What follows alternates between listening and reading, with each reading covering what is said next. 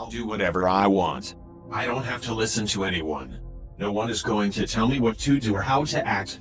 I do whatever I want to do with anyone I choose, and to hell with everyone else. There's nothing wrong with me. Anytime you think there is, you only need to ask me. You'll get set straight very quickly. What I do with my life and how I roll is no one's business but mine.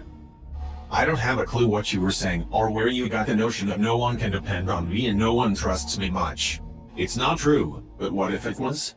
I say, so what? They should be grateful for what I do get around to doing for them. If people get upset and feel hurt, it is their problem. I have enough to worry about without getting all sloppy over a few tears.